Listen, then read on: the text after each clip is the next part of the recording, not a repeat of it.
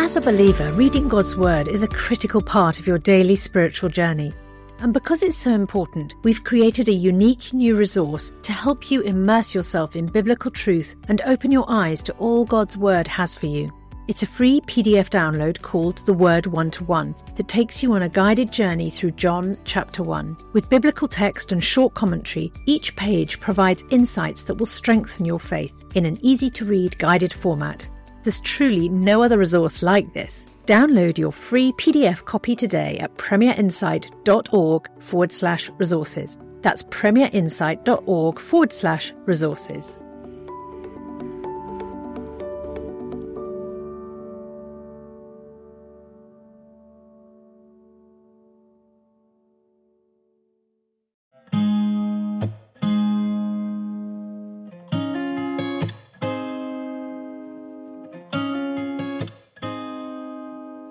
Ask NT Anything podcast. Hello, welcome back. This is Justin Brierley, and the show is brought to you in partnership with NT Online, SPCK, and Premier Unbelievable, where I'm head of theology and apologetics. Well, today we've the first of two bonus episodes for you, bringing you some of the teaching of Tom Wright on a recently released video study course on Galatians. You may remember that Tom published a significant new commentary on Galatians last year. Well, this is the video course where you get to enjoy his insights and learn yourself. Now, the title of this talk from it that we're featuring today is Medieval Questions and the subject of Galatians. It's the introduction to the course. And our friends at NT Wright Online are offering an exclusive podcast listener discount for the Galatians course, $10 off the usual price. So if you want to get hold of that, go to ntwrightonline.org forward slash ask nt wright. It's a bit hard to remember, isn't it? Don't worry, there's a link with today's show. So just click through to that and you will get the discount on this new Galatians course. So do check that out. The link is with today's show. For more from the show, of course, you can also check out our own website that features Tom and all the other great resources we now offer you to help you understand, defend, and share your faith with confidence. That's at premierunbelievable.com. If you register there for our newsletter, as well as lots of bonus content, we'll send you the link to ask a question for this show as well. And we'll be back to your questions on the show soon. But for now, here's Tom with his introduction to Galatians. Welcome to this new course on Galatians. To begin with, I want to open things up in a big picture fashion before we plunge into the detail of the text. I hope you've got a good translation of Galatians with you, and, if you're up for that, the Greek text as well. I remember Professor Robin Scroggs, formerly of Union Seminary in New York, once being asked by a student, Professor, should we bring a Bible to this class? And Robin Scroggs replied, I think you'll find it will shed a flood of light on the commentaries. It's always worth having the text there, as well as my or anyone else's commentary, though this course is based on my new commentary, Galatians, published by Eerdmans quite recently at the time when I'm recording this. Behind Robin Scroggs's cute remark, there is a serious point. The exposition of Scripture is aimed at giving you the text back, so that you can now understand it more deeply not take away the text and give you something else instead. Why do we need to do this again and again? Well, so often the Bible has been read in the light of the questions the church was asking at the time. Now, that's inevitable up to a point. We all do it. Rather than the questions that the authors of Scripture themselves were actually addressing. Well, some to and fro is inevitable between their questions and ours, but it needs to be a to and fro, not just a projection of our questions onto a text that might be talking actually about something else. You know how it is if you pick up the phone and you assume that this is a friend who was going to call you and you start talking about whatever it was you were going to discuss, and gradually you realize, no, either it isn't that friend at all, or they're talking about something quite different and you have to adjust your expectations quickly. You know the story about the Sunday school teacher asking the class to name a small furry creature with a tail that climbs in trees, and one pupil saying, I know the answer must be Jesus, but it sounds like a squirrel. A much sadder example of the same thing happened in 1997 after the funeral of Princess Diana. The churches the next day were full of people who wanted to grieve and were hoping for comfort. But in one church I know, the priest on duty decided that quite enough had been said about Diana all week, and he chose instead to preach on Mary, the mother of Jesus, who featured in the gospel reading for that day. And a pastoral counsellor I know told me after the service that she had found a young woman in tears who had been listening to the sermon assuming that it really was about Diana in some sort of allegorical way, but she was confused because of all that stuff about Mary. She had been so expecting one message that she couldn't get her head out of that and into the message that was actually being given. We are faced with a similar challenge in Galatians, and this has been so in the Western churches for the last 500 years or so. Let me explain. The backstory to the church's reading of Galatians can be summarized like this, no doubt oversimply, but church historians among you will be able to fill in the gaps. Martin Luther, in the early 16th century, seized upon Galatians, and Romans too, but Galatians was really his favourite, as the key text for fighting the battle that he believed he had to fight. He saw the church full of corruption and decay and among many issues, the question of purgatory loomed large. It's hard for us now to realize just how much purgatory dominated Western society and church life in the 15th and early 16th century, because it was widely assumed that only the exceptional saints would go straight to heaven, and that all others, except the impenitent sinners who would go straight to hell, all others would have to do time in purgatory partly because their souls needed cleaning up before entering heaven, and partly, many taught, because they still needed to bear some punishment for their sins. And this went with the late medieval insistence on the proper performance of all kinds of religious duties as a way of accumulating righteousness before God. And Luther reckoned that if St. Paul had been faced with that set of questions, he would have replied, that the death of Jesus had dealt with all of that, and that all that mattered was faith. As regards purgatory itself, the idea that one might still need punishment after death was ruled out because Jesus in his death had taken the punishment on our behalf. And the idea that one's soul still needed purifying after death was ruled out because, as Paul explains in Romans 6, death itself finishes sin. Now, at that level, I agree with Luther against his context, but actually the problem went much deeper. The Western Church has continued to think in terms of going to heaven or going to hell as the framework for the gospel, but, and it's a big but, the Bible story is basically not about us going somewhere, but about the Creator God coming to live with us. The last scene in the Bible, in Revelation 21, declares that the dwelling of God is with humans as the New Jerusalem comes down from heaven to earth to join the two together. Actually, the doctrine of the Trinity is all about this, as God the Creator is characterized by overflowing love. God the Son is the Word who became flesh and pitched his tent in our midst.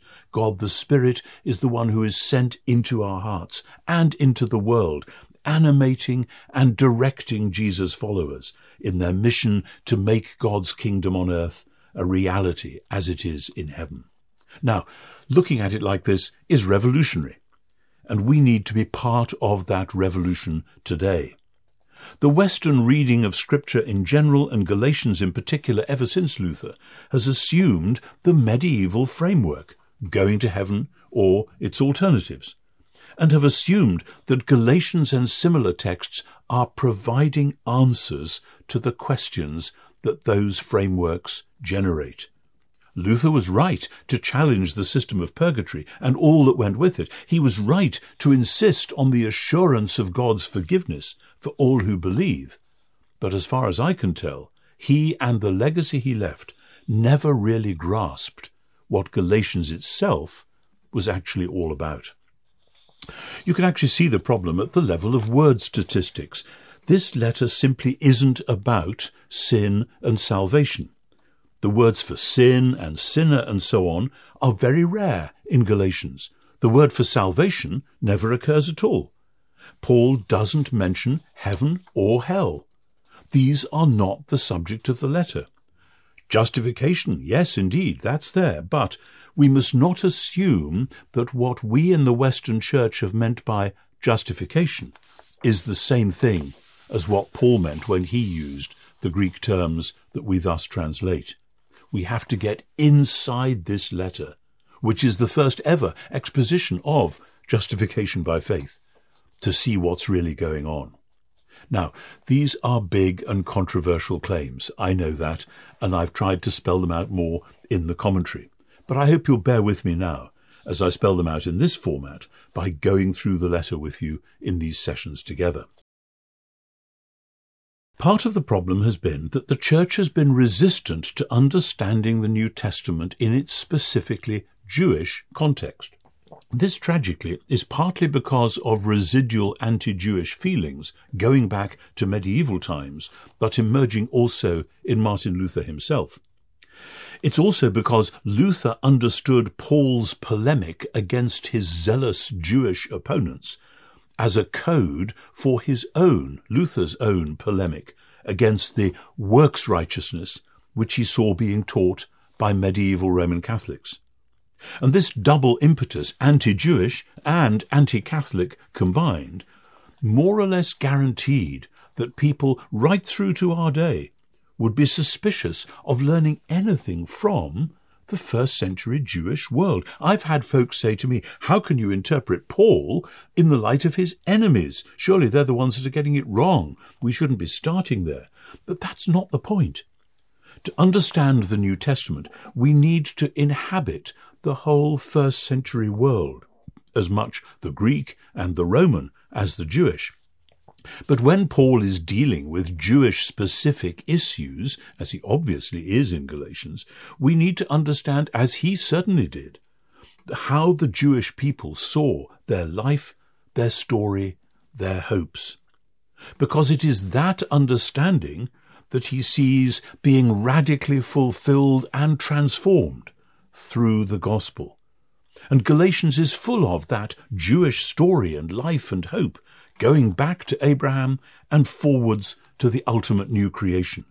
And we therefore need to know how that Jewish story worked, and particularly what happens when you insert into that story the fact of Israel's Messiah being crucified and then raised from the dead and you'll find you can't just insert it into the story. Once it takes center stage, everything looks different as a result.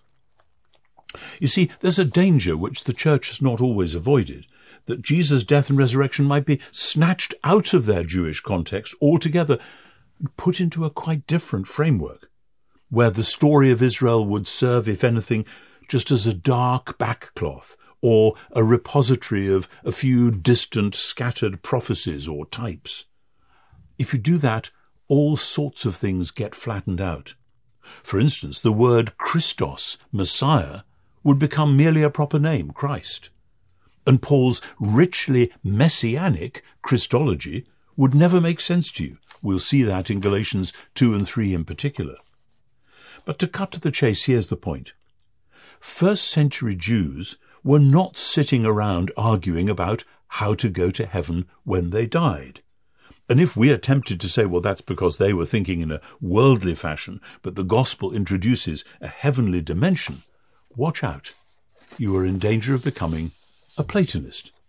There were some first century Jewish thinkers, notably Philo of Alexandria, and to some extent the person who wrote the book we call The Wisdom of Solomon, who went quite a way down that Platonic road. They thought in terms of the soul making an upward journey to God.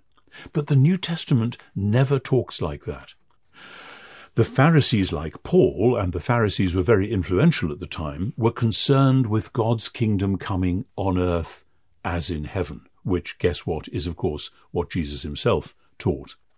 They believed in the goodness of God's creation and in God's intention to rescue and renew and restore it. There's a very good reason why they believed that, because that's what passage after passage in Israel's scriptures insists upon.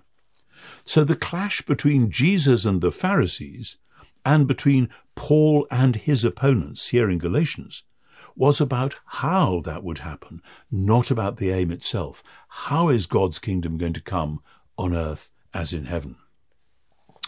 So how did this work out? Well, ever since the Babylonian exile, the Judean people, particularly the rather small number that had resettled around Jerusalem and in Galilee, uh, they, not everyone came back from Babylon, but those who did settled in the south area around Jerusalem and the north area in Galilee. They had found themselves in a kind of elongated exile, with the pagans still ruling over them. You see this spelt out in Daniel chapter 9 where the elongation of the exile is specifically prophesied, not 70 years now, but 70 times 7, 490 years. That's an important theme in many passages in the New Testament, though it's often been ignored. But the Jews of the time clung to the prophetic promises of Isaiah and Jeremiah and Ezekiel, reinforced by Zechariah and Malachi and ultimately Daniel that one day this elongated exile would be overcome. You see, as long as the pagans were ruling over them, it didn't matter whether they were in Babylon or Syria or Egypt or anywhere else. They were still theologically, spiritually, culturally in exile, being ruled over not by their own God, but by these hated foreigners. And so they believed that one day the present age would give way to the age to come. God himself would return to Jerusalem in person. Isaiah 52, Malachi 3, uh, Zechariah, and so on. There would be a new exodus. That's a major theme in the New Testament, not least because, of course, Jesus chose Passover as the moment to do finally what had to be done in his own kingdom inaugurating work. So the new exodus would rescue God's people from the present evil age and it would usher in the time of new creation. There was all kinds of speculation about how that would happen, what it would look like, but that sense of the present evil age then giving birth to the age to come was very powerful. And that division between the present age and the age to come was hardwired into Pharisaic Judaism, and Paul frames Galatians exactly within that story. Chapter 1 verse 4. Jesus gave himself for our sins, he says, to rescue us from the present evil age. And chapter 6 verses 14 to 16, so this bookends the letter. The Messiah's cross means, 614 following, that the world is crucified to me and I to the world, since what matters above all is new creation. So, living at the overlap of the ages, the old still going on and the new having broken in, is a challenge. It's a bit, a bit like jet lag when you go from one side of the world to the other and your body is telling you it's one time while the sunlight outside is telling you something else.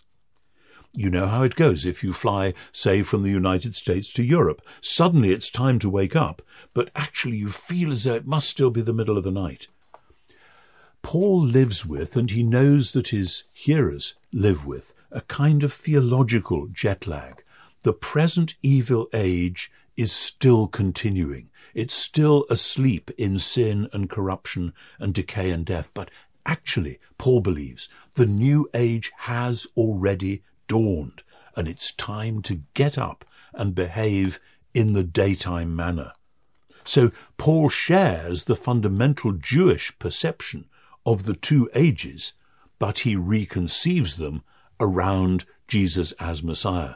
Jesus has launched the new age, and his followers belong there, even though the old age is still rumbling along.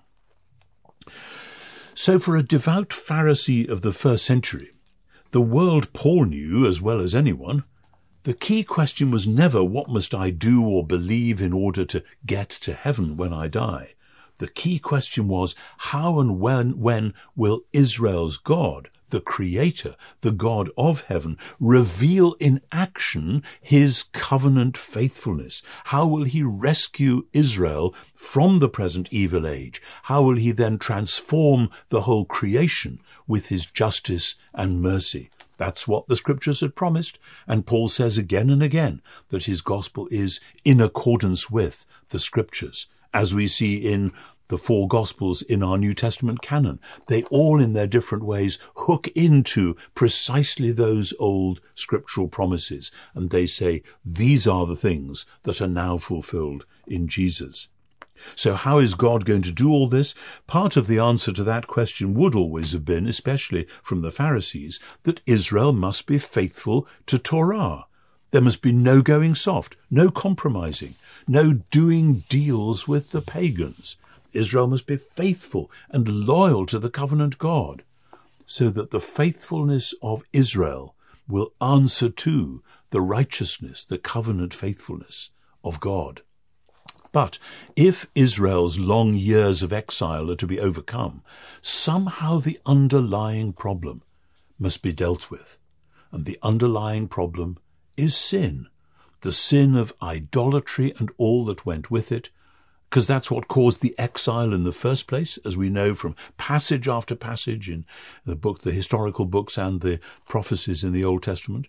Of course, the Gentile world was full of sinners, almost by definition, since they didn't have Israel's Torah and had no intention of keeping it. That explains the general Jewish rule of not fraternizing with Gentiles, certainly not eating with them. Gentiles they believed were unclean because they worshipped idols and misbehaved as a result. Jews had to be loyal to the one God. Idolatry was contagious and it was seriously bad for your health. That's part of the overall context within which there occur the anxieties which Paul is addressing in this letter. So you see, Paul's world was indeed full of the talk of sin and salvation, but not in the same mode or register as Western Christianity has imagined. And that's probably quite enough to take on board for our first session together. In the next session, we'll pick it up from there and see how Paul, in his particular situation, has to address the very specific questions which have arisen. Thank you for being with us. Today, you've been hearing Tom introduce the new video study course on Galatians, and we'll hear another segment from it next week. But if you'd like to enroll in the Galatians course yourself, our friends at NT Wright Online are offering an exclusive podcast listener discount for the course $10 off the usual price. That's at ntwrightonline.org forward slash ask NT Wright, but the link is with today's programme. For now, thanks for being with us and see you next time.